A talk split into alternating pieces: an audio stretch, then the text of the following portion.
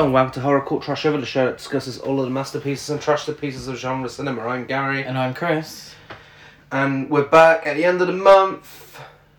It's May's original versus remake. Yeah, it goes quick, doesn't it? It does, it does. We're here again. Yes. Uh, we're here again, and we're discussing a rather obscure one this time. Fairly obscure. I think it's got a bit of a following. Yeah, people knew what it was, which surprised me. It's um I just realised today that it's getting an Arrow video release It is? on Blu-ray. Yeah, Uh, the original, the original. that being um out in June. Uh huh. Um so I think it's got a bit of a following. It's um it's the initiation of Sarah. Yes. and it's a TV movie, which we don't really get here in the UK, do we? Like TV. Not movies. really. No. Like it, it, what we you would usually get is like a two part drama Yeah. over two days, rather than a feature length film specifically made for TV. The only one I can really think of is Ghostwatch. Yeah, Ghost. Yeah, I suppose Ghostwatch Um, would be. And we would get the Disney Channel original movies, yeah, so- which is the closest. American imports, aren't Yeah, they? Yeah, Um, the closest we'll get to anything like this. Whereas British productions, you would get a story told over, you know, two, three, or, or four hours, um, and it would be half on a Monday. You'd have your cliffhanger, and then the other half on a Tuesday or, or, or whatnot. Yeah. Um, yeah, rather than a specific. And it usually you wouldn't get people like Jennifer Tilly. No. in the you wouldn't get well, yeah, really I mean, big movie. Well, I suppose You wouldn't really get her in American TV movies, would you? This is. I don't. Yeah, this seems a bit out there for her. Um, this being the re- the remake we're talking about with Jennifer Tilly. Well, before we get into it, uh, the poll results are some of our most interesting yet. This is a first, 190 episodes in, and this is a first. It's 50 50. 50 50. And a justifiable 50 50, I think. Yeah. Yeah, I mean, I prefer one slightly more than the other. Um, Slightly. But yeah, no, it's yeah, they're both uh, uh, almost on par.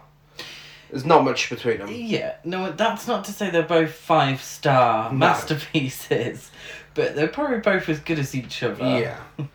uh, usually we do socials catch up, but we haven't got a lot this month. But keep on coming for next month. Uh, as you know, we are Horror Cult Trash over on Facebook and Instagram. Cult Trash on Twitter. I mean, very interested to hear what anyone's going to say about these films. Yeah. Um, so getting into it, The Initiation of Sarah, released in 1978, directed by Robert Day. Now, he's got quite a filmography. Um, the Green Man, Grip Okay. of the Strangler, Corridors, Corridors of Blood, First Man in Space, Two Way Stretch, lots of Tarzan films, Operation Snatch, The Great American Beauty Contest. Operation Snatch. I did, I did. Okay. The Great American Beauty Contest, Having Babies, Black Market Baby, The Man with Bogart's Face, Right. Your Place or Mine, Right. and lots more. um, never heard of any of them. no, he's not a porn director either, which is quite surprising with those titles. I'm assuming a lot of them would be TV movies as well. I, yeah, they are. Um, interesting enough, though, it was written partly by Tom Holland. As in the Fright Night. No, no Spider Man. Spider Man Tom Holland. No, okay. yeah, as in Fright Night, Tom Holland. That is as in- interesting.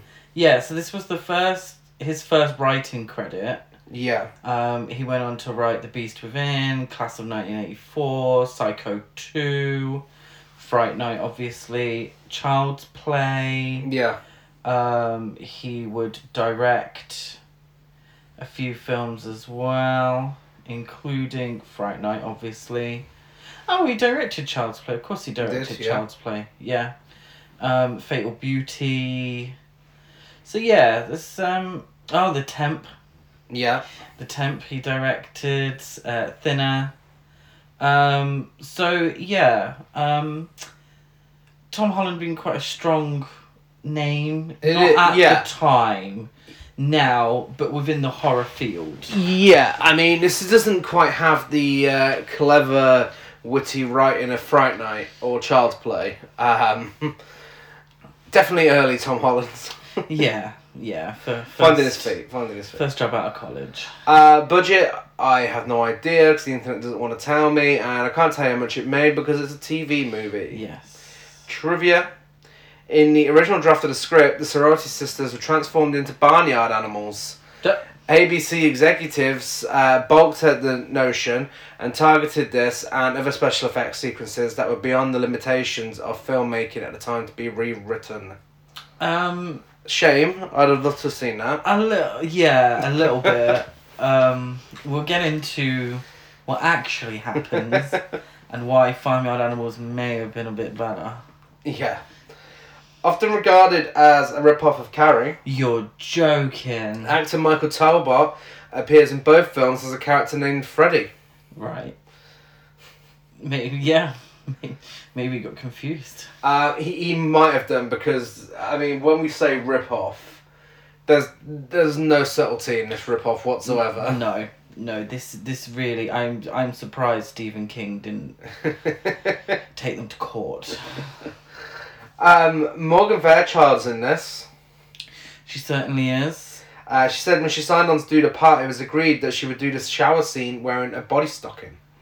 On the day of the shot, it was suggested that I do it nude. It was going to be filmed through a foggy shower door, and nobody would see anything. I wasn't too thrilled with the idea, but you don't feel much like arguing at 9 pm after a whole day of shooting. You don't want to hold up the show when everyone else wants to go home.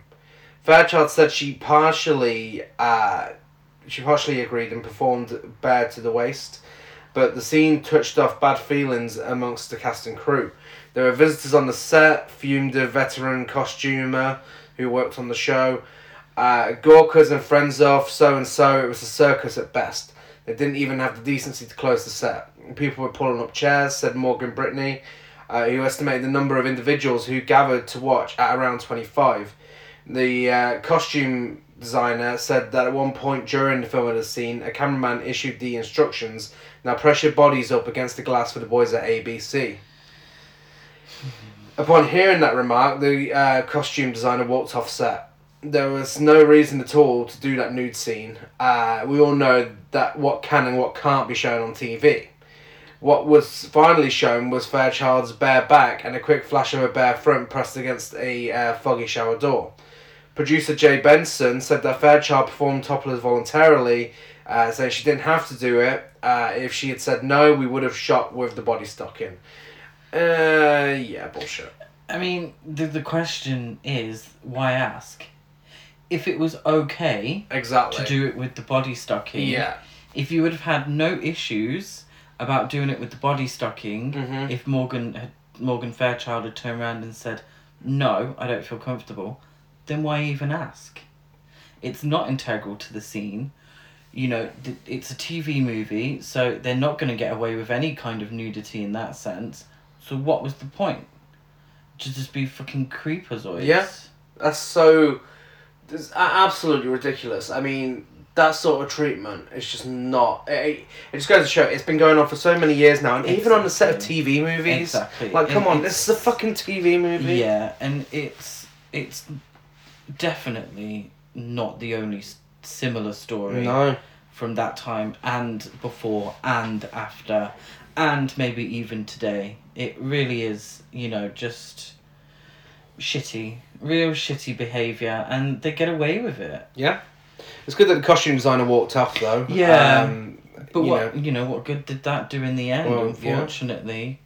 You know? But uh, the question should never have been asked. the scene in general, it, it, it is so pointless that she was. completely pointless completely pointless because with a body stocking and you know you would still have had the same effect Mm. really and you know it puts a dampener on what is actually um the campest scene in the film Yeah. you know and it, it puts a dampener on it knowing that story it's like ugh you know Yeah. Uh, Morgan Fairchild initially regretted portraying Jennifer in the film, uh, but later changed her mind when the producer, Chuck Fries, told her uh, that whilst he could have got anyone for the role, it was difficult to find someone who could play a convincing bitch. Okay. And uh, Is that a compliment? I mean, as she does, and she absolutely, you know, she's she's great at it. Oh, and I follow her on Instagram, and she's in absolutely no way a bitch. in in real life. She's an absolute queen. She really is. Genuinely, I love her Instagram. Uh, do you follow her on Instagram? I think so. Yeah, she's she's an absolute queen, and you know, that's what they say. You know, a good actress can play Mm-hmm. the complete opposite of who they Yeah. are. Uh, body count of two. Yeah, it's t- TV movie. The horror is pretty light, isn't it? Yeah. So a body count of two doesn't surprise me. And there's not a lot of uh, trivia for that film, but moving on to The Initiation of Sarah, released in 2006, directed by Stuart Gillard, who directed Parade, Shades of Love, Indigo Autumn, Neon Rider, Teenage Mutant Ninja Turtles 3, Ooh. We're Taking Liberty, The Scream Team, Full Court Miracle, Crimes of Fashion, Okay. Okay. Well, we need to watch that. Whatever that whatever that is, the title alone has sold it to me. Mega Piranha, starring 80s pop sensation Tiffany, Nice. Girl vs. Monster, uh, episodes of Charmed and Jane the Virgin, That doesn't surprise me. and lots more. Uh, again, no budget and it's made for TV, and sadly, no trivia. no. Look, a little trivia on uh, Crimes of Fashion. Okay. like to know? Yes. So, Crimes of Fashion from 2004. Um, an orphaned, hardworking fashion student, played by Kaley Cuoco. Oh. from um, Big Bang Theory, discovers that she has a mob boss grandfather and inherits the family business. Um, also starring Megan Fox, wow. and by the looks of it, because that that isn't the most exciting of premises, um, but by the looks of it on IMDb, it's just them arguing a lot and not getting along. Um, yeah, Brooke, a plain but creative and hardworking student at the top fashion school in the nation, has come a long way from her tough childhood spent going from one foster home to another as an orphan. She has always dreamed of becoming a fashion designer and is thrilled to finally be on her way. Then the grandfather she never knew about passes away, and not only has he left her his estate, but he's also left her in charge of the family business. And he was a mob boss to one of the top crime syndicates that has been trying to go legit. Also, the handsome new student she's been falling for is actually an undercover FBI agent aiming to get dirt on her to bring down the family empire. that sounds fucking awful. f- That sounds really, really bad. Like, re- that sounds really bad. It's got a illustrious 4.7 Of course on. IMDb. Um, and I can't wait to watch it. Should we talk about something a little more exciting? Yes, of course. Yeah. One, okay, yeah. Sorry, I'm just. I keep looking at crimes of fashion. Like, I don't understand where Megan Fox comes into this, but yeah, cool. We might have to uh, do it if it's if it's particularly bad. You might hear us talk about it on the podcast. Maybe. But let's get into this week's episode. the initiation of Sarah. The. Initiation of not Sarah. crimes of fashion. 1978. oh, Crimes of Passion would be a great It would film be. to do for the podcast. But Initiation of Sarah, 1978. The film opens with Sarah, played by Kay Lenz, formerly on the podcast as Yeah. the lead in Stripped to Kill. Uh, she's a painfully shy young woman, and uh, she's a beautiful sister called Patty, played by Morgan Brittany. Uh, I'm not sure what she's from. And uh, we start off with him playing on the beach at sunset. Yeah, there's a guy there, isn't there? There is a guy. Patty wanders off to play in the surf with a young man, only for him to try to force himself on her. After a moment, the man recoils, and it's implied that Sarah has used telekinesis to save Patty. Um, Well, he comes over and he's like, "Oh, I'm free." uh, No, she's like, uh, "Oh, I'm freezing." He's like, "I'll warm you up." Oh, And uh, she's like, yeah, and so will a fighter. I don't know if it's the quality of the video we were watching, but I couldn't see his face. no, It was quite dark. no. So I, I don't know if this is meant to symbolize a man. I, obviously, this is the only time we see him. So it, uh, I don't know if the idea is that this could be any man well, what we do see. rather than giving him a character. Maybe. I mean, I'd like to think it's going that deep, but what we do see is him being pushed onto his back. We do. Um, what it looks like is that Patty has suddenly gained super strength. it it's not giving me telekinesis apart from the face pulling from. Sarah. Um, that's the only thing that really gives it away because re- I just thought it just kind of looks like Patty just pushed him. yeah, there's a lot of Really uh, that's so Raven face pulling in these two films. There is. There ve- very much is. Um, the film then cuts to the two sisters driving to college. On the way there, Patty and Sarah discuss plans for the two of them to join Alpha Nu Sigma, as their mother was a member of the sorority. Sarah points out that she, Sarah, is adopted and that Patty is their mother's only biological child, as she was adopted shortly after she was born. Oh, I wonder if that's going to come up in the plot later. Um, when they get there, um, a, a girl, uh, he's already there. I'm assuming an older student. Um, goes up to them and says, "You look really lost." And Patty's like, "Does it show?" She's like, "Yeah, it does." yeah, it does. I'm so glad. I mean, I you know, obviously very appreciative for our American listeners, but fuck me, I'm glad I don't have to go to uh, college or university there. This okay. So confusing. This is I have got a little note here, and I said I do get confused by this whole fraternity and sorority thing. Um, to me, um, this may or may not be be true, but to me it's just a popularity contest. It's- it looks that It's way. part of the two films that I didn't couldn't really relate to. Yeah. Because here in the UK, you just you get thrown together in halls of residence, and you, you go from there, and that's it. You know, and then after the first year, you choose to live with people, you know, and you, you live in a, in a, a house um, somewhere near the university. Whereas in America, this fraternity and sorority thing, and seemingly not everyone is joins a fraternity or sorority or is allowed to join a fraternity or a sorority. Um, so surely for me, it's it's just a popularity contest. Well, yeah. And it, it does fascinate me, actually. It does fascinate me because we've watched so many films based around this idea. Yeah.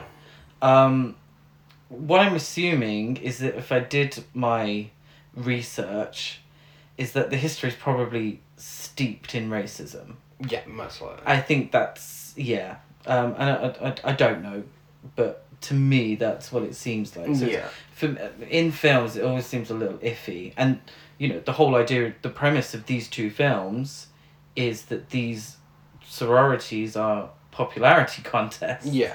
It just makes me think of you know that video that went viral not too long ago, of the group of girls, and they're like, "Hey, welcome to, whatever, um, Alpha Papa."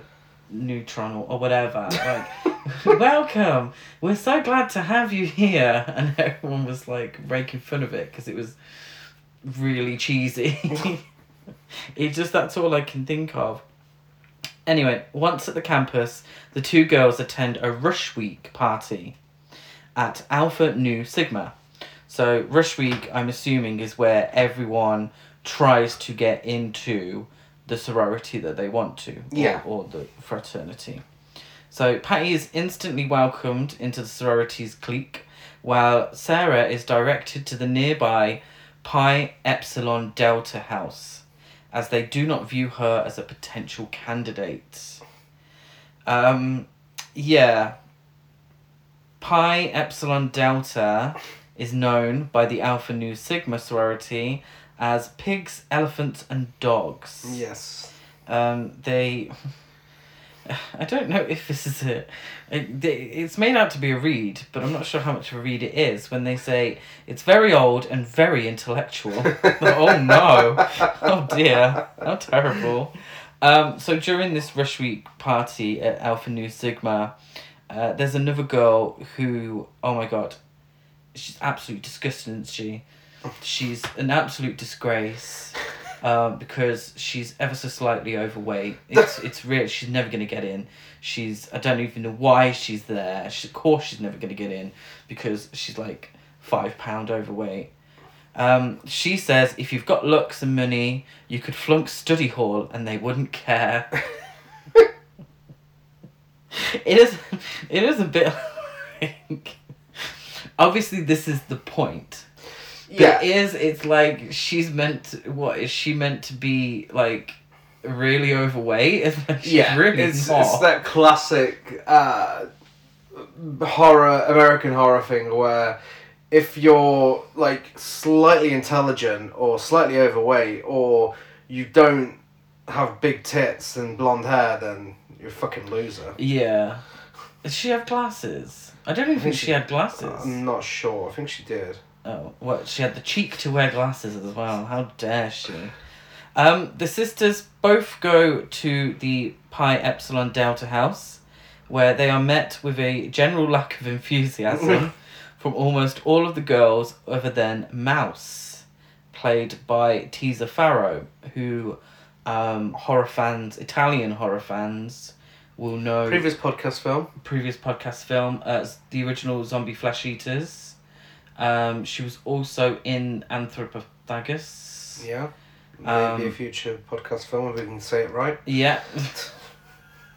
For years, I was the Anthropophagus. Like, what? How? Um, I mean, that sounds less offensive. I don't even know if they that. say it in the Anthropophagus.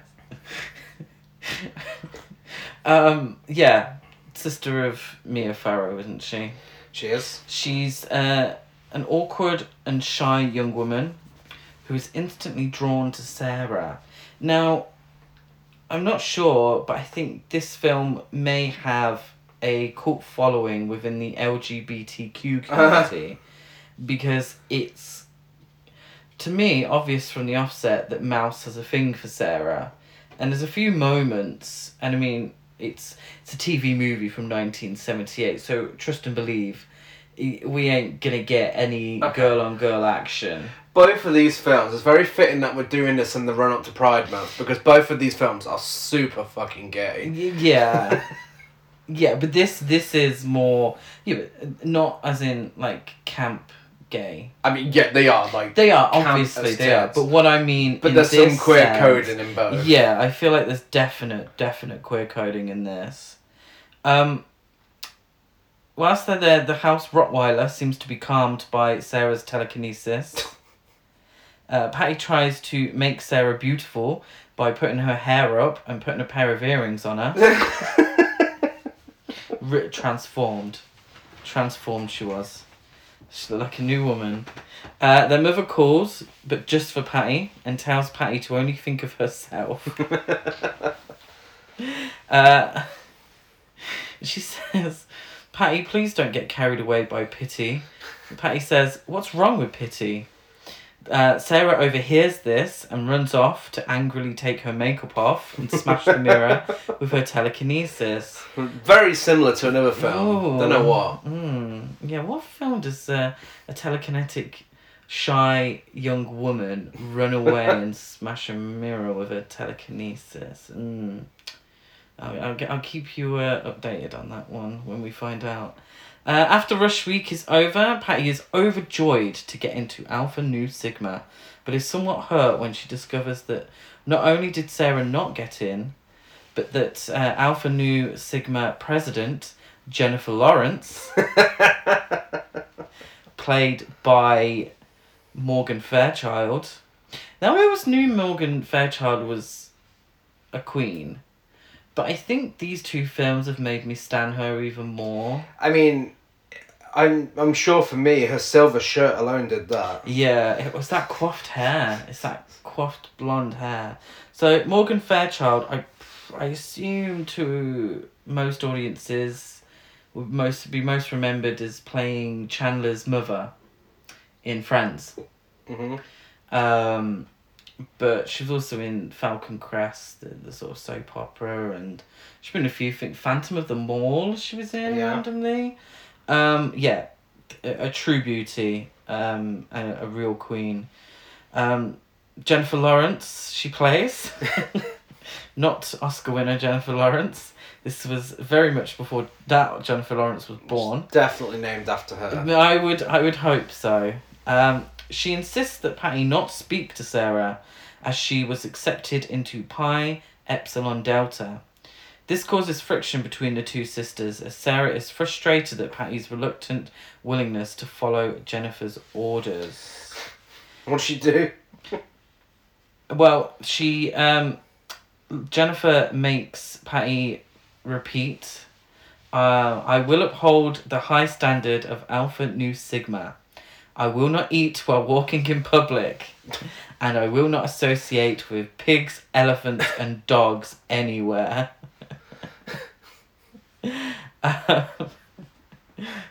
um, But aside from that, um, Sarah tries to drop a piano on Patty. she does, yes, yeah.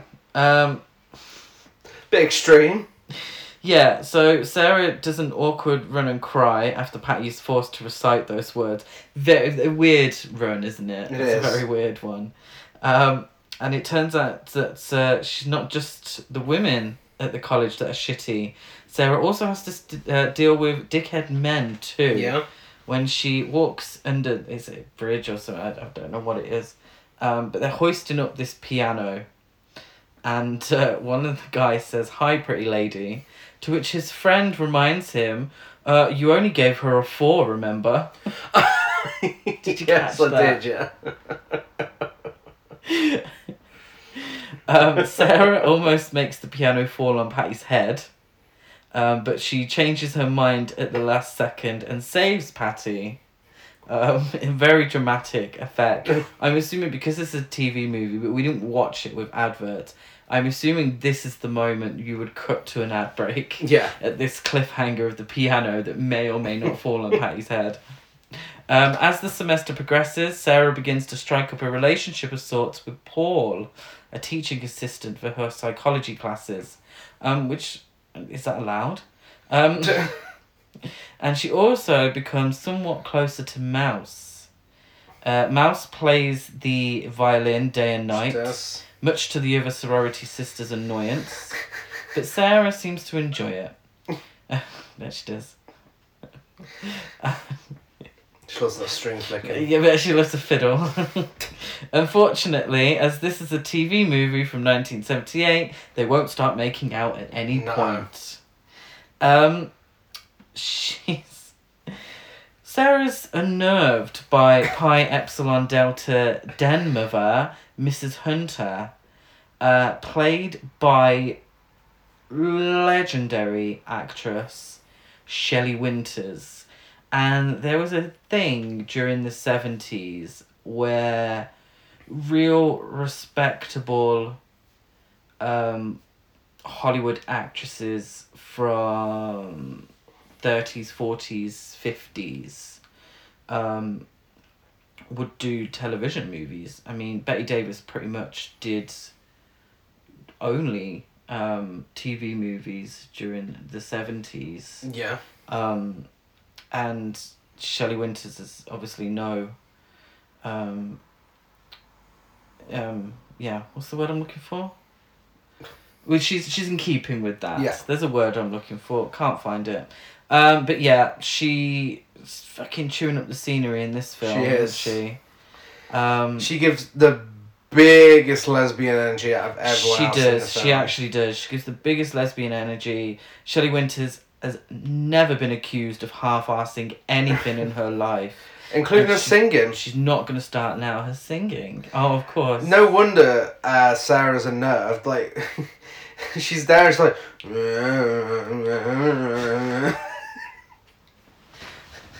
She's like singing the back Lady to. Gaga impression? Well, yeah. Love for sale. it's not far from it. Um, you're not going to do it? No. Everyone knows what it is. Uh, Mrs. Hunter recognizes that Sarah has special powers and insists that she use them to lead Pi Epsilon Delta to glory against the Alpha Nu Sigma. Uh, Mrs. Hunter has a secret locked door and a cheap wig. yes, she does. and I have put here Shelley Winters will always give you a full performance, no matter what. Um, it also seems like Mrs. Hunter wants a bit of Sarah too. Yeah. Uh, she questions Sarah about her real parents and shows her a photo of herself when she was voted the sweetheart of Sarah's adopted father's fraternity. So there's a bit of history there. Um, what's used is an old photo of Shelley Winters, and she looks absolutely drop dead gorgeous. Um, I think Shelley Winters more than any kind of actress, in my mind, um, is most remembered as older. Yeah. Um, even though she had great success throughout the whole of her career, when people think Shelley Winters, they think Poseidon Adventure. Mhm. They think, you know, a, a large older woman um, chewing up the scenery. Um, whereas, you know, it's nice to see this photo of her younger when she was, you know, I, I suppose a glamour girl Yeah. you know one of the, the glamorous young ladies of Hollywood um and it's it's nice because she's you know uh, I say chewing up the scenery and I mean that with all due respect because she's a fabulous actress Mhm. you know two time Oscar winner many time nominated Yeah. actress she's a fantastic actress and it's you know it's nice to see her being able to work later in her career you know and if it had to be tv movies then it, you know you know unfortunately you know everyone's a meryl streep um but you know it's nice to see see her working so patty continually tries to find ways to talk to sarah but is repeatedly unsuccessful in not a bizarre series of events um in quite a camp series of events Patty's first attempt is thwarted by Jennifer making her get coffee. Mouse asks Sarah if she wants to grab a coffee, to which Sarah starts shouting, The whole world wants a coffee. Paul then asks Sarah to grab a coffee too, but she changes her mind and runs after Mouse because Mouse has been upset by Sarah shouting at her. Uh, but Mouse is far too upset and uh, um, and actually does actually get hit by a car. She does. She's she's in her own head. She's like, oh shit, you know, she, she's not a lesbian. I've really embarrassed myself now. She doesn't she didn't want to grab coffee. She didn't get what I meant by grabbing coffee, um, and she runs off. Um, luckily, she only hurts her arm She though. does. And her arm's in it. It's like, and also not for very long in terms of the film. No. she's, she's not badly hurt. Uh, Sarah scolds the sisters for them being so down on themselves and, in turn, each other. Uh, they agree to be a proper sorority and take part in Hell Week. Sarah tries to tell Paul about her abilities, but he's dismissive and just wants to take her to dinner. Uh, Jennifer's taunting ultimately leads Sarah to use her powers to push Jennifer into a fountain. That's a camp series of events. It is such a camp scene. It's so great. And then when she gets out after and they just stare at each other. It is. I mean, it's not quite as camp as the remakes version of this scene. No. Uh, I don't think anything on the planet is like that. That scene, uh, but this is is great. Sarah tells Jennifer about herself. She does. And how she puts herself and her beauty above all else. And I ain't gonna lie, she's just fallen in a fountain, but Morgan Fairchild is still Yeah, serving. She's serving face. She's serving wet look hair. yeah. I'm I'm I'm not mad at it. Um, she she always serving an outfit through the whole of She the is. film. Her makeup is still intact, miraculously, um, and she's she she looks better wet. Yeah. She looks great. Uh, Mouse enters Mrs. Hunter's locked room, and it turns out it's a kind of chapel where the Rottweiler is guarding an altar of sorts. Yes. Uh, Mrs. Hunter sees her, and she doesn't seem too pleased. Sarah tells Paul about her powers yet again, and uh, for some reason he's more susceptible this time, uh, but he's also suspicious of Mrs. Hunter. He does some research and finds that Mrs. Hunter may have been responsible for a girl's suicide back in the day when Mhm. she was in the sorority herself. Apparently, Jennifer's mother was Mrs. Hunter's accuser when she sort of got accused of being responsible. Uh, and this could go some way to explain the feud between Alpha Nu Sigma and um, Pi Epsilon Delta. Uh, Jennifer asks Scott, played by Robert Hays, two years before Airplane, Yeah.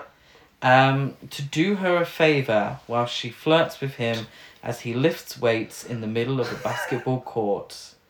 This, I feel, more than any scene, is a complete rip off of Carrie. Yeah. You know, the young blonde girl asking. I wouldn't pull that card just yet, though.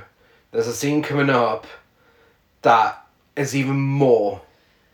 But I, I feel like this one, m- more than the others, is like you've literally taken it. Yeah. Oh, yeah. From the film. Yeah. Like, it's who whoever this Scott guy, completely out of nowhere. Yeah.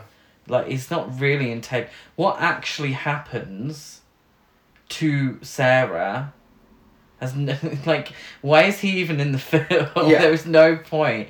Uh, I, I, just to have this Chris ripoff from Carrie Yeah. and to have a, a boyfriend to play off of and to do the whole flirting thing. Oh, please do me a favor Mhm. and I'll put out tonight.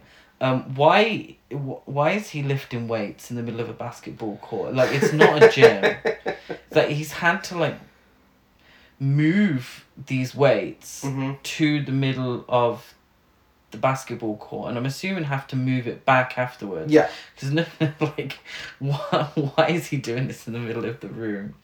Anyway, although Sarah begins to open up to the idea of her powers, she does not fully embrace them until Jennifer orchestrates a cruel prank against her, where she is pelted with rotten food, eggs, and mud. While the prank is successful in humiliating Sarah, it finally pushes Patty to leave Jennifer's sorority. Um, yeah, so essentially, what I don't really understand what the setup is. So, I don't think Scott's asking her out on a date.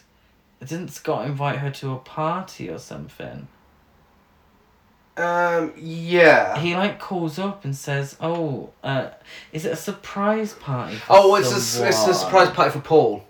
For Paul. Yeah. Oh yeah, so it's a surprise party for Paul, um, and so she gets all dressed up. She does a whole downstairs thing, and, ev- and all the girls are like, "Oh my god, you've never looked more beautiful, stunning. You were such a dog before, and now you now finally, you look like a real woman. Oh, even Mouse is like, you know, even though it's a um for Paul, even she's like, yeah, you look good. You look good, girl. You look great. Um, she takes one step out the door, and all the um, Alpha Nu Sigma girls start throwing shit at her. Mm-hmm. Um, Jennifer says, "Look at Miss America. Come on, honey." Uh, yeah, this is the scene I was on about. This is the scene. 'cause Come it- on. It's right on the doorstep as well. What I don't understand, I'm getting this out of the way first. What I don't understand is she literally takes a step out. She's they start throw like one thing's thrown at her, and then she sort of has like a meltdown and like standing there like oh no, and then they continue to throw stuff at Yeah. her, and it's like the door is literally right behind you. Just go back inside. it's the weirdest thing, um, but she doesn't, and instead of blood, like Carrie, she's caked in mud. Uh, it's rotten food, eggs, and mud. Yeah, but it just looks like mud. Yeah. So it just, but she, it's yeah, it's exactly the same. She looks like Carrie at- after the prom, Yeah. doesn't she? It's yeah, this is a direct rip off. Yeah. Because even the music in the scene, everything about it. Yeah. it Oh yeah, the music as well. Yeah. Um. Yeah, I put here. Seriously, Stephen King needs to contact someone to get this taken out, of circulation. Uh, Mrs. Hunter persuades Sarah to enact revenge as she washes her in the bath. Doesn't she? She's got a Again. towel on. Sarah has a towel on. Um, I put here Shelley Winters wearing rubber gloves, cleaning Kay Lenz with a car sponge is high camp. Shelley Winters hamming it up as Mrs. Hunter as she riles up Sarah's anger is high camp. Yeah. Jennifer and Patty arguing whilst Jennifer is nude and about to get in the shower is high camp. Sarah telekinetically trapping Patty and Jennifer in the shower as the water turns scalding hot is high camp. Yeah. Um, so yeah, absolutely. Uh, again, such a rip off. The whole bath scene. Um, I didn't think Carrie's telekinesis worked like like Across a real distance. Yeah. Um, but in, in you know, there's one thing it differs. Um, what a ridiculous scene! It's a it's a shame that you know Morgan Fairchild felt so uncomfortable Yeah. because it, it's it's high camp and ridiculousness, Mm-hmm. um, and it is a standout scene where um, you're getting the faces from Sarah, and uh, just just because she shot from behind Mm. Morgan Fairchild, and just the idea of them having uh, a slanging match. Whilst one of them, she's just like, I don't care. She's just like, I am going to stand there naked and I'm going to tell you exactly about yourself. and I'm going to tell you why you're a bitch. um, Sarah rebuffs Paul's attempts to persuade her that Mrs. Hunter is evil and that she should leave the sorority, ultimately deciding to hold an initiation ceremony with Mrs. Hunter. Um, on the night of the ceremony, Sarah and the other Pi Epsilon Delta eagerly follow Mrs. Hunter's lead. Sarah notes that Mouse is not at the ceremony, but is pacified by Mrs. Hunter's assurances that Mouse will show up at the final portion of the night's events. Dun dun dun. Uh, the sisters are wearing cloaks, and Mrs. Hunter is spouting some crap about symbols and candles, etc. Um, there's a few films based around sororities. I'm thinking Black Christmas remake Mm-hmm. that have the cloaks and the ceremonies and so, is that a real thing? It happens so much you'd think it's. a I real think thing. it, I think it might be. Yeah, it's weird if it is. Um, but you know, Yeah. gotta I do what you gotta don't do. wish to be rude about you know um, anyone from America listening, but it's it's weird. It's just it's a stra- It's something that we really can't relate to here. No, not like, at all. Oh, dude, it's uh, whereas here you would just. I mean, if you wanted to be initiated into anything, you'd down a few pints of Guinness. You'd go on a bar crawl, wouldn't you? And you have a list of you have to drink one shot of tequila at this bar. Um, yeah, that's pretty much how it happens at unis here. we lead a very sad life here in the UK. I, sup- I, I suppose I suppose that's what happens when your drinking age is twenty one, so you can't go out. Yeah. Um, as the group is led through the ceremony, the Alpha Nu Sigma are also going through their own initiation rites. At Mrs. Hunter's prompting, Sarah uses her powers to disrupt the ceremony for an interruption, causing the wind to blow the Alpha Nu Sigma dresses and cause Jennifer's face to permanently warp into a horrific visage. Um, yeah, this looks so cheap. It re- it re- it looks really cheap. It does.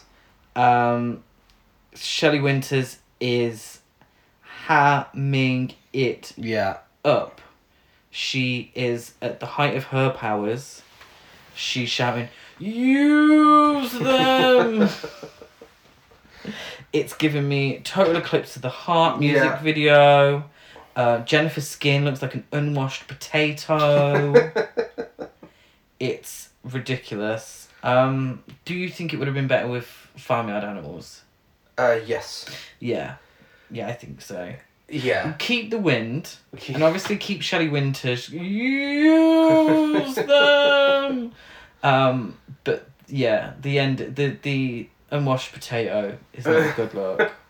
Um, however, though, when Sarah discovers that the Pi Epsilon Delta ceremony will end with Mouse getting sacrificed, she uses her powers to stop the ceremony, but ends up burning herself and Mrs. Hunter alive. Yeah. The film ends with Patty deciding to join Pi Epsilon Delta at Mouse's insistence, and the two sorrowfully gaze at a picture of Patty and Sarah in much happier times. And that is the initiation of Sarah, 1978. Yeah. Um, it's camp. Yeah. It's, it's camp. It's it's a lot of fun. It's far from perfect, and it No. shamelessly rips off Carrie. Mm-hmm. Um, but you know, sometimes you just need to watch something that's just a lot of camp entertainment, and that's exactly what it is. Yeah, it's it's ridiculous, um, but everyone looks great.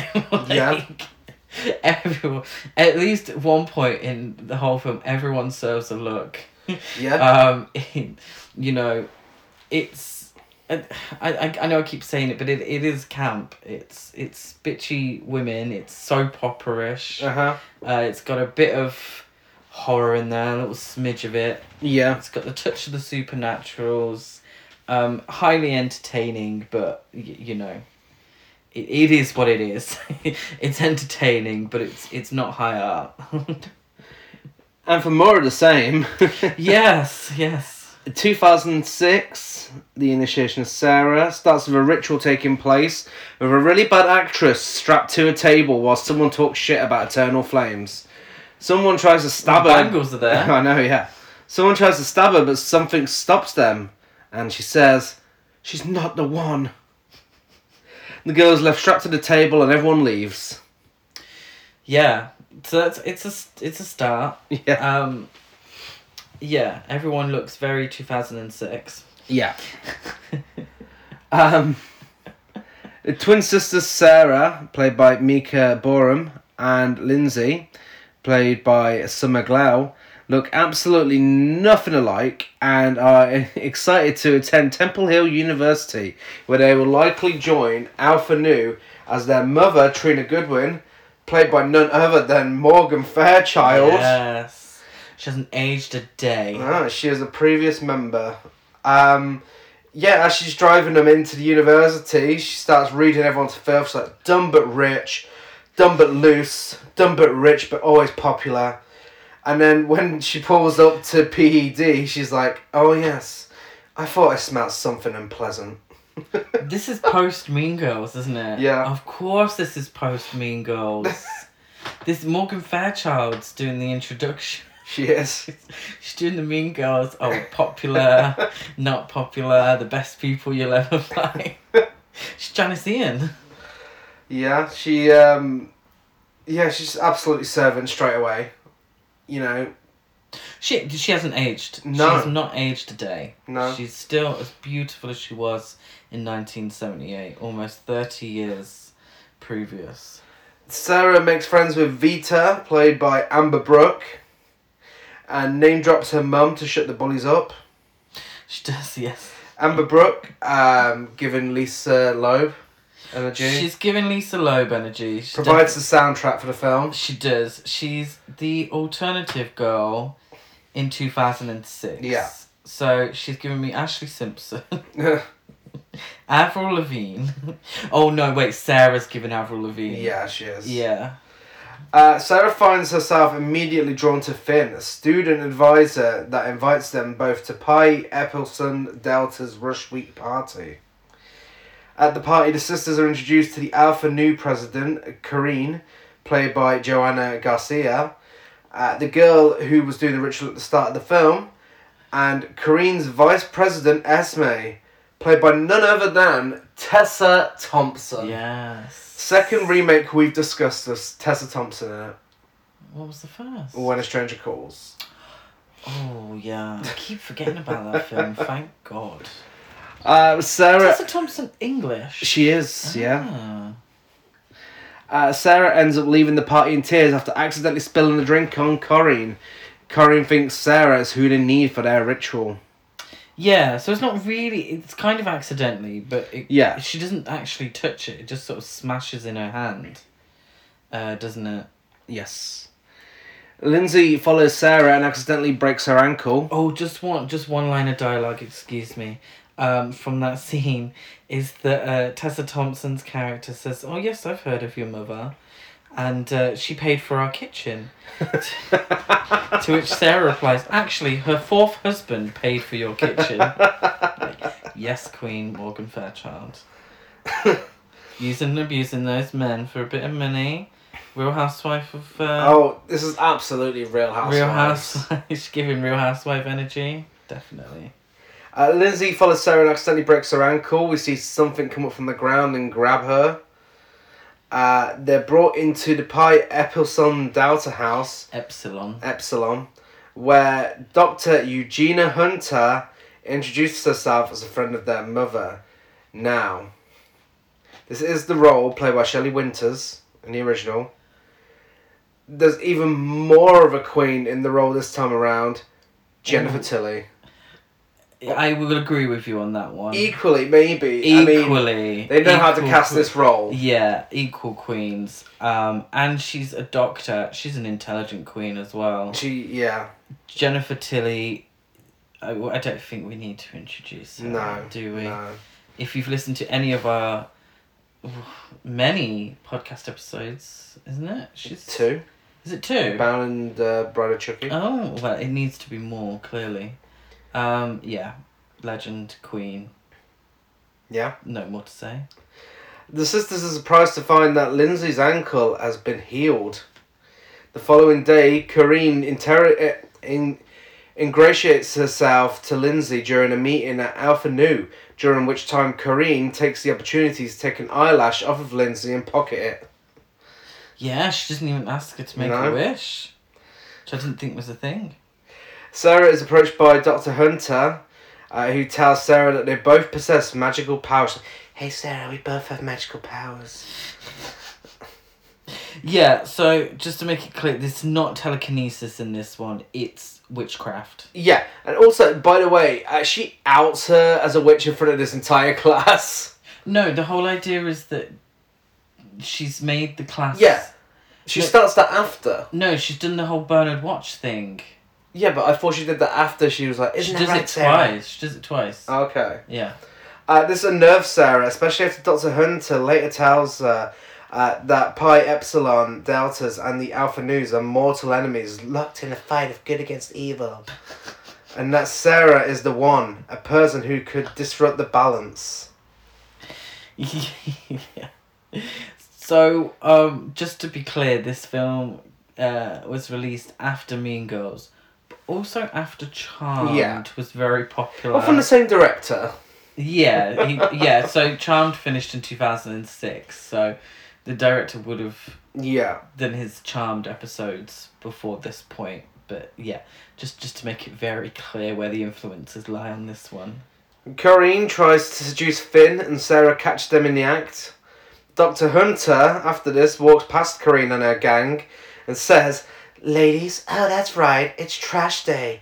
Give me a moment to drag those cans out to the curb.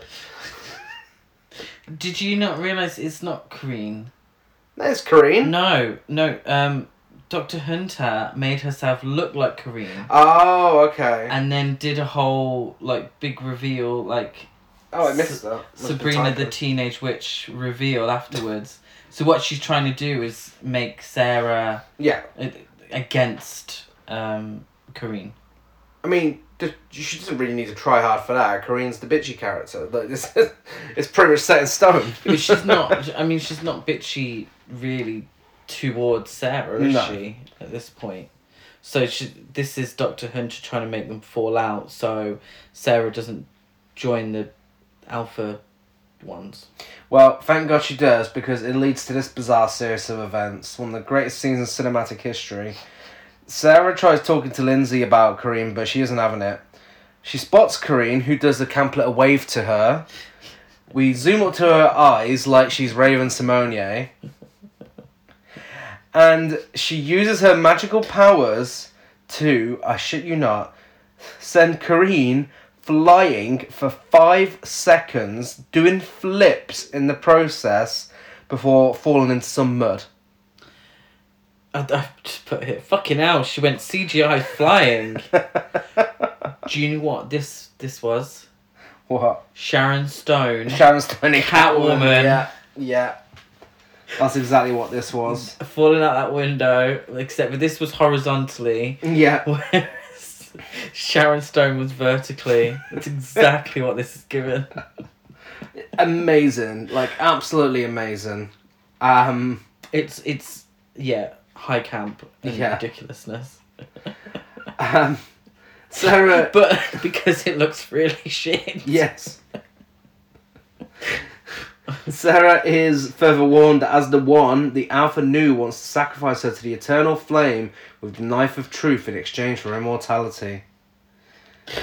Why didn't they just I didn't Why realise didn't it was they called use- Eternal Flame. Why didn't they use Eternal Flame in this? I mean, they had the uh, budget for T Rex. They could have uh, easily used That's Eternal true. Flame.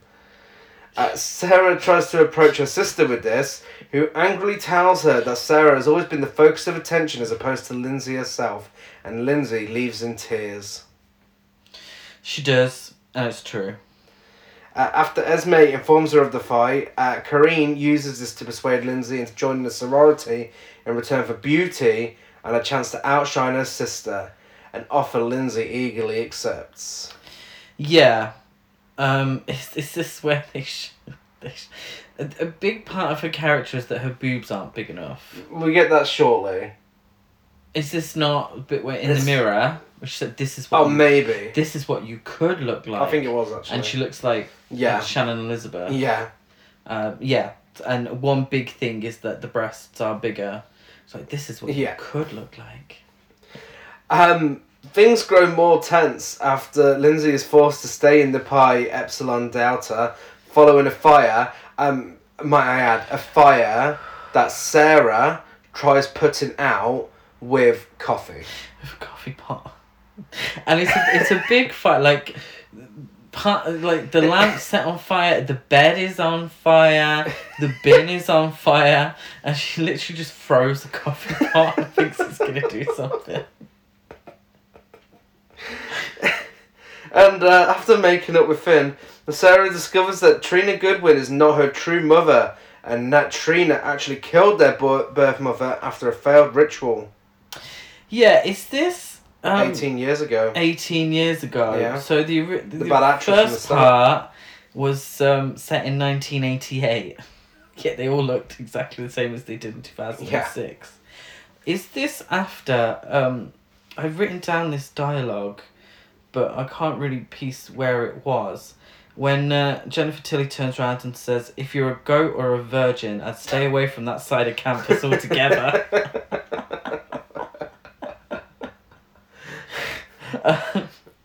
Um, did you know who does a, a good job in this film? Um, that didn't need a good job. Jennifer Tessa Tilly. Thompson, Oh. Jennifer Tilly, obviously, oh, of course, Jennifer Tilly. That's a given. Uh, but Tessa Thompson, when she's like lighting those matches and like flicking them, she actually acts like, oh, okay. You know, this is this doesn't look really stupid and awkward. What was going on inside the bedroom does, but Tessa Thompson was like, oh, okay. She might have a future, this Tessa Thompson. Um, Trina shows up and destroys Kareen's pearl necklace. She does. Gives him a little talking to. You, you'd be fuming, wouldn't you? Yeah. The Alpha News had believed uh, to be the one, as in Sarah, uh, which had been proven to be false after the knife of truth refused to cut her. Uh, no, Sarah's mother, should I say, uh, as it will only cut the flesh of the one. Sarah also learns that the Alpha News are willing to kill her if they can't have her, uh, which prompts her to try to rescue her sister from their clutches. She initially seems to be successful as Lindsay appears to want to leave the group, but this is soon revealed to be a trap to capture Sarah and force her into sacrificing herself willingly. However, everyone is shocked when a struggle reveals that the true one is actually Lindsay rather than Sarah, Dun dun dun. as the tru- knife of truth ends up nicking her throat. What point have I missed something? At what point do we get the goodbye, Kyle? I think we may have had that already. I forgot to write it down. Who was it about? I think it was Sarah, like, goodbye, Sarah! goodbye, Sarah. I just so a little behind the scenes for you at the podcast is that obviously when I go through a film, I have to make lots of notes. But once I've done it for one film, I can't be asked with the second one because Gary's doing the the notes. Well, that's original versus remake, isn't it? So- Original versus remake, of course. So I just write random stuff down and try to remember what part that ends up in the film, and all I've got written down is "Goodbye, Kyle." And luckily, we're in the middle of sorority row, so good luck with the virgin part. Um, sorry. Um, Excuse me. They also find that the knife can cut through anything if it has the blood of the one on it. Uh, Corinne immediately imprisons Lindsay in preparation for her initiation into the sorority and kills Trina Goodwin as she is no longer of any use to Corrine. Yeah, um, Morgan Fairchild. She's not in the film too much. No. Um, but she's given me Supernatural Falcon Crest. Yeah, Um, she has an interesting scream. she does have an interesting scream. Um, do you know why it's interesting? Because it's not hers. it's clearly from someone, with all due respect, much younger Yeah, than Morgan Fairchild. It's not. She has a distinctive voice, and it's definitely not her screaming as she's killed. I'm confused. If if if Sarah is the one, and Morgan Fairchild raised her to be sacrificed, why have they gone to all this effort to get her to pledge? yeah, And if they believed that Sarah was the one, and it turns out she's not, then aren't they really fortunate that they didn't just kill Lindsay when she No, was yeah. born? it is Lindsay, isn't it? yeah. Yeah. Like, would they not have. I mean, they're not shy of killing people. Then why do they not just kill Lindsay when she was born and say, this is Sarah, she's the one? Or kill Well, Lindsay. Lindsay's the one. Yeah, Yeah. But, but they thought Sarah was Yeah, the one yeah. for all this time. Mm-hmm.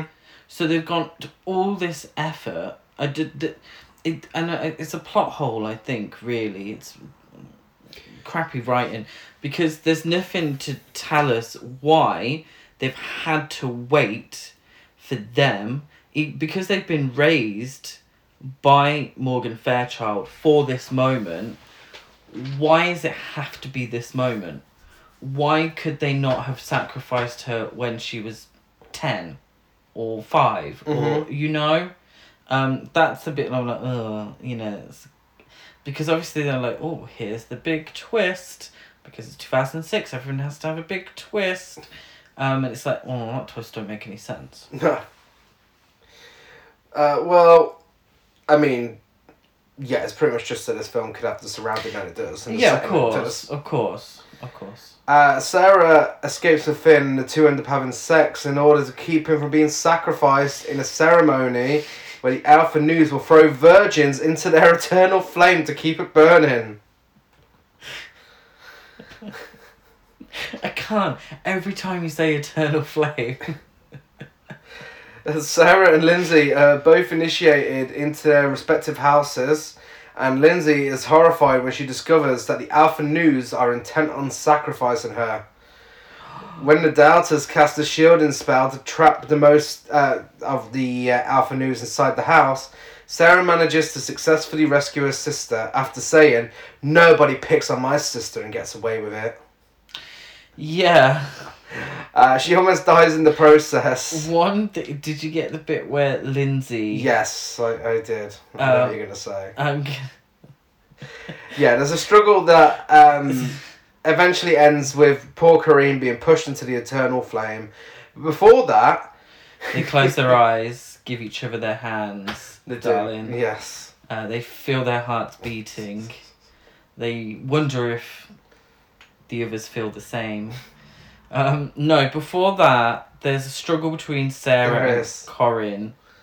Um, Lindsay finally gets a bit about herself, doesn't she? Yeah. She finally perks up. And uh, she goes to stab Corinne with the knife. Corinne turns round and says, Too bad that knife won't do you any good. Not unless you have your own blood dripping from it. Like, bitch, why would you tell her that? it's like naturally she stabs, she cuts herself and then stabs her. She her. cuts herself, like ever so slightly, like on the hand, cuts herself and then stabs her. It's like, why would you tell her your your weakness? Like, why would you do that?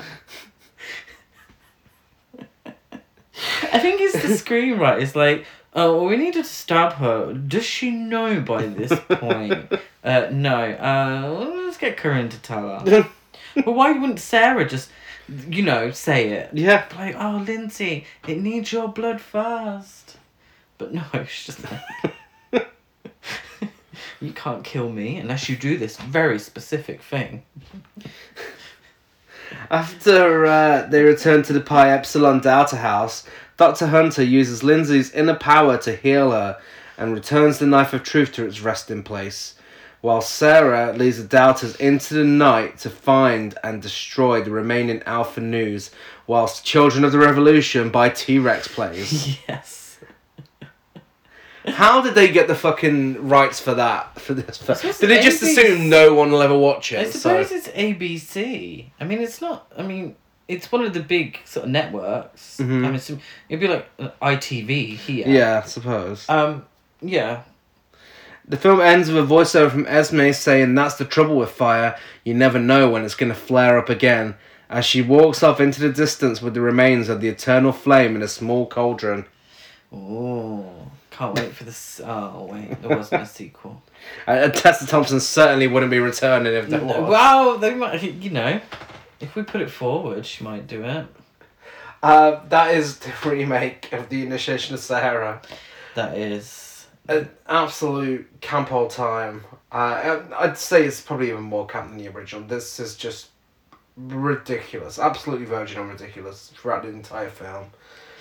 If somebody said to me, picture a film in 2006 about witchcraft and sororities, this is exactly what I would have in Yeah. mind. Yeah. the outfits, the acting, the CGI, all of it. The very mild sexual innuendos. Yeah. Uh, this is this is exactly what I would as I would picture it. It wears its influences on its sleeves very heavily. It definitely does. Uh, getting into our awards categories, we have cinematography, scares, camp value for this one, and soundtrack. 1978. It looks good for a TV movie. I mean, it's a TV movie. Yeah, from what I've seen, that's pretty much what a TV movie looked like Yeah. in 1978. I'm, I'm thinking Home for the Holidays? Yeah. Sally Field one? Look what's happened to Rosemary's Baby. Yeah, yeah, they all kind of looked like Yeah. that, and the kind of very similar production values. Yeah. So it it's very clearly a TV movie. Mm-hmm. Um, but it looks good. It looks fine. you Yeah. know. I've got no issues with it. It's not scary. Not scary. No. no.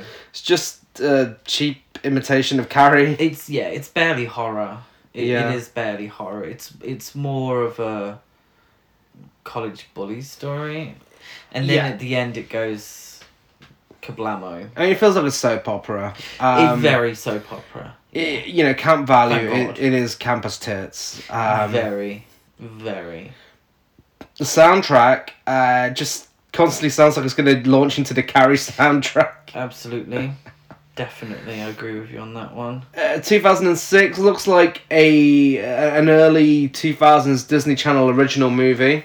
It's ABC Family, which I think Yeah. is within the same sort of realm as the Disney Channel. Yeah, Channel. you can definitely tell. Uh, again, not scary in the slightest. Look, Um, oh, you're not going to mention that CGI? well, yeah, the CGI is pretty fucking rough. Um, rough. That's scary. Even for 2006, it's rough. Um, the camp value is through the roof, and uh, the soundtrack is uh, mostly by the Amber Brook band. Uh, Props to Amber Brook. Amber Brook, the more affordable alternative to Lindsay Lohan. Yes, and it's definitely the kind of music where uh, you can imagine Ashlee Simpson singing it about don't put me in a box. Yes. I'm my own person. Well, her album's called "Don't Label Me." There we go. Um, my parents don't understand why I paint my nails black. um, Yes. I mean, kind of just, I, I'd say it's a tie between both. I mean, It's a difficult one because there's pluses and minuses for either. Yeah. And I, I do. I probably would, you know, tie them because 2006 has a better soundtrack. yeah, Um, whereas I think the cinematography is better in the original. Mhm. Neither are scary. Both No. are very camp. You know, so it's difficult. I'd say a tie. yeah. Yeah, we're allowed to do that. It's our, Well, it's can, our can. podcast. It's a tie. It's it's a tie. Getting into the characters, we have Sarah Goodwin, played by Kay Lenz in 1978, and Mika Boorem in 2006. I mean, Kay Lenz is just doing a Sissy Spacek impression. She she really is. She really is. Can't blame a girl for trying. You can't, but you know, Sissy Spacek is probably my favorite actress of all time. Yeah. So you need to put some respect on that. Um, and try and do your own thing. Thank you very much. Okay, Uh, but she isn't terrible. Uh, Mika, She isn't. She isn't. Mika Boorem uh, is just given that classic 2016 in a uh, TV movie. Lindsay Lohan again, style energy. Yeah, she was. It, was, it took me ages to realize who she reminded me of. Uh, Jamie Lynn Spears in like Zoey One Hundred One. Yeah. Um, boo, Boo. Jamie Lynn Spears. Um, but that's what it was giving me. It was very Nickelodeon Yeah. original TV series sort of acting, which is fine. I mean, it it it fit perfectly for what the film was. Yeah. So I wouldn't turn around and say either of them were terrible No. really. Um, personally, I would probably give it to Mika. Yeah. Yeah, Yeah, I mean, there's really not much in it, so. Uh, I suppose she had a little more to do. Yeah. Um, she had to be a little saucy She at did, one she point. did. So props to her. Uh, yeah, we can give it to Mika yeah, Boorem. Uh, Patty in 1978, played by Morgan Brittany, and Lindsay, played by Summer Glau in 2006. Again, this is another case where I feel like Lindsay had more to do um, than Patty. I mean, Patty was just Patty was likable. Um, you know, she never wanted to go against Sarah and everything because that was nice. Um, but Lindsay is unlikable and really annoying. Um, and you know, she becomes all sexy and bitchy. she gets a camp new walk. She You does- know, she does. She, does. she wears the quintessential 2006 layers. yeah, of like like three layers that progressively smaller until she's got like a tiny little Yes. cardigan. She's she's got a skirt that's not really the right length. It looks weird.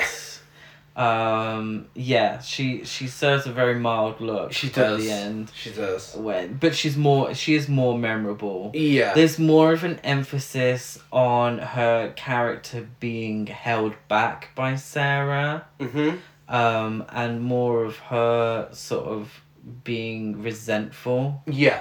Whereas I found with the original, she's just kind of there to push the plot along. Yeah, absolutely. She's more of a prop than a character, Yeah. really. So Summer Glau. Yes. That's the winner. Um, Oh, don't make me choose. next up, it is a very difficult one. Uh, we have Mrs. Hunter, played by Shelley Winters in 1978, and Dr. Hunter, played by Jennifer Tilly in 2006. I mean, yeah, this is impossible to choose between these two. They're both here giving big lesbian energy. Um, you know, high camp. I, yeah, it's.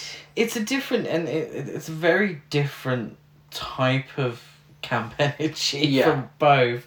Like Shelley Winters, like I've said, is you know balls to the wall, loud, brassy, over the top, which perfectly suits the character Yeah. as she is in the original. Whereas Jennifer Tilly is more subtle, Mm-hmm. but she's got her bitchy one liners. She she's giving off that energy that only Jennifer Tilly can Yes. give off. Yeah. um, and it's more in keeping with the character in the remake because they're two very different characters Mhm. really um, one of them's the the bad guy and the other one is part of the good Yeah. guys team you know so I, I refuse to choose. It's gonna be a tie. it's a tie Uh, finally, we have Jennifer Lawrence, played by Morgan Fairchild in 1978, and Corrine, played by Joanna Garcia in 2006. with all due respect to Joanna Garcia I do actually think she does a good job but nothing tops Jennifer No. Lawrence. I mean- Morgan Fairchild. She is serving she is. from beginning to end. She is serving. She is beautiful. She is bitchy. She's exactly what's needed. Yeah. Um. She puts in a good performance. I She think does. she does play a wonderful bitch. Um. And she's flawless. Yeah. Love her. Absolutely. I mean, yeah, it's an easy one. It yeah, it, it is easy, and that's that's no disrespect to Joanna Garcia because I don't actually think she does a bad job. no. Uh, but in comparison, ooh. Yeah. But even with that final win for Morgan Fairchild, the winner is the remake. the remake by one. by one one, point. surprising. Very close. In my heart, it's a tie. yeah. It it's yeah. In my heart, it's a tie. I think that they're both they both give off the same camp energy. Yeah. and I appreciate them in different ways for Mhm. both film. But I think in my heart that they're on par. Yeah. They're both on YouTube in full, so absolutely check them out. I would, I would definitely. I think we'll be buying the Blu-ray of the Yeah. original. Um, yeah, I would say check them out definitely. So that brings us to our best and worst new releases of the month. However, this month again we haven't watched a single bad new release. We haven't. So we'll have to go with an older uh, worst of the month. But best of the month uh, absolutely smashed it out of the park and no other best of the month on original versus remake could ever match up to it because this didn't just become my best of the month, not just my best of the year. This became my favorite film of all time. It is everything everywhere all at once. Believe the hype. Yeah, yeah. It's.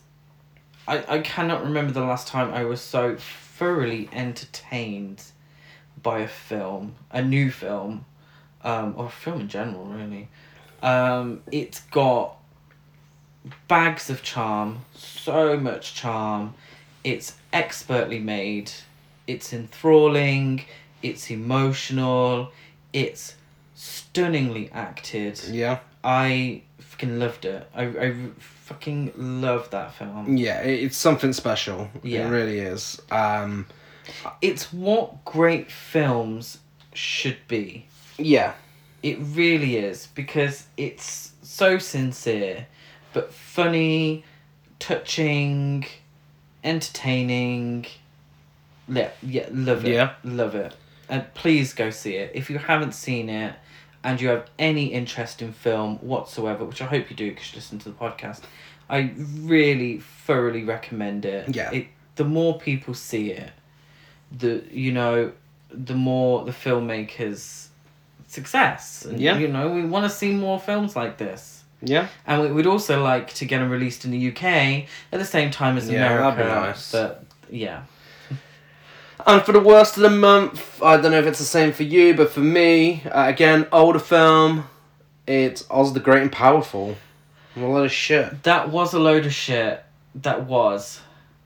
Um but for me, for the love of the game, That was last month. that was after. We watched it after Thirteen Ghosts. So technically Oh, well, technically. oh, you always do this, and always I know I always do this, but we're missing out. Well, technically, mine would be But for the love of the game as well. If, we watch a film after, yeah, I know, I know. afterwards, then it gets off scot free. But then I always forget and to check. I need people to know that For the Love of the Game is one of the most boring films I have ever watched in my whole life. yeah, no, And same. with all due respect to Sam Raimi, Oz the Great and Powerful was also fucking boring Yeah. as well.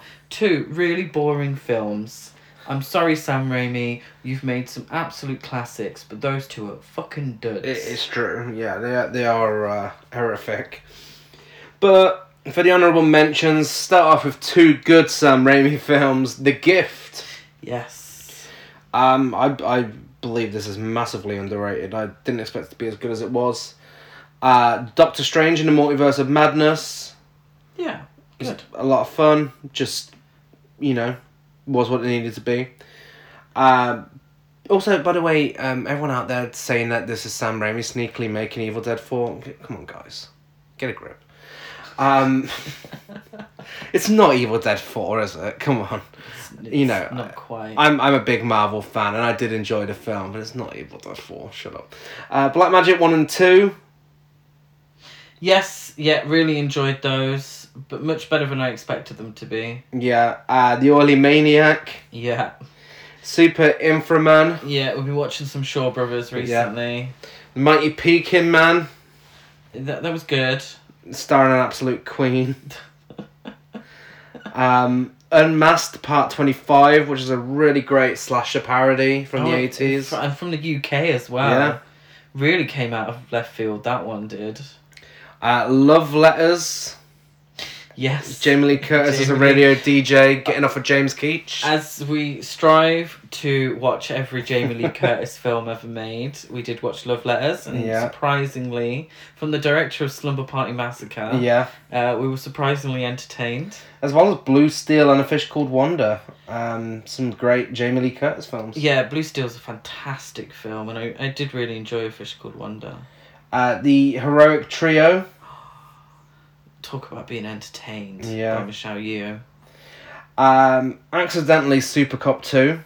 Because apparently when it was released on DVD as Super Cop, you know, it, it was actually the sequel. It was. Very confusing. Uh, Crouching Tiger, Hidden Dragon was the first time watch for me, as was Demons 2. Uh, practically the same film, both of those. yeah, yeah, pretty much. Um, We've pretty much just gone through every film we've watched. Uh, yeah, we've watched some we watched really some good films. films. Top Gun, I watched for the first time, but if Everything Ever All at Once wasn't within the last month, my best of the month would have been Top Gun Maverick because how you take something as fine, entertaining, and average as Top Gun and create a sequel like that blows my mind.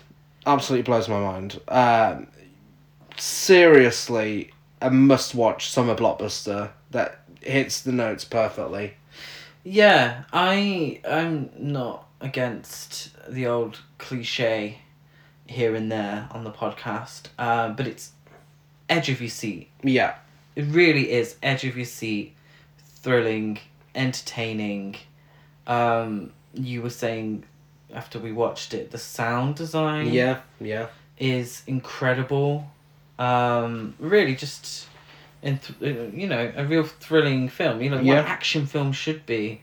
You know, um, yeah, very very good. very surprising. Very surprising. I was surprised by that. I was surprised. Um, yeah, very good, very very good. And that's this month's original versus remake episode. We Oh, excuse me, I watched thirteen going on thirty for the first time. Oh, okay. this month Okay. Yeah, and that deserves to be on here. just think it's the only film we ain't mentioned Yeah. I've watched for the first time. um, Gary turned 30 this month, so we thought the best way to celebrate was watching 13 going on 30. And Demons too. And ever since you've been, uh, is it f- 30, 30 And thriving. and thriving? Yeah. Ever since.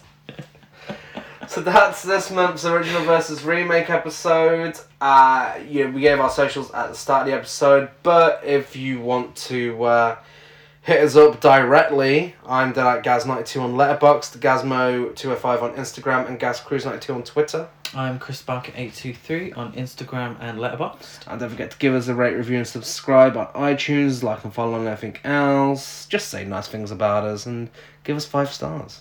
Yes. Much appreciated. Please. Um, Tuesday, we will be back with our final episode of May before we start Pride Month. Um, but you know, it's a film led by a gay icon anyway. Uh, I'm giving it that title. It's Lady Street Fighter. Yes, the sequel to the Jean Claude Van Damme. ori- Oh no, sorry, it's Not quite. And next month, for Pride Month, a very Pride Month special original versus remake, we will be discussing both versions of Hairspray. Yes, so excited. Two great films, in my opinion. Yeah. I think it's gonna be another difficult one for myself. Um, I might, yeah, but we'll uh, we'll discuss that Yes. when the time comes. But in the meantime, we'll be back on Tuesday. Bye.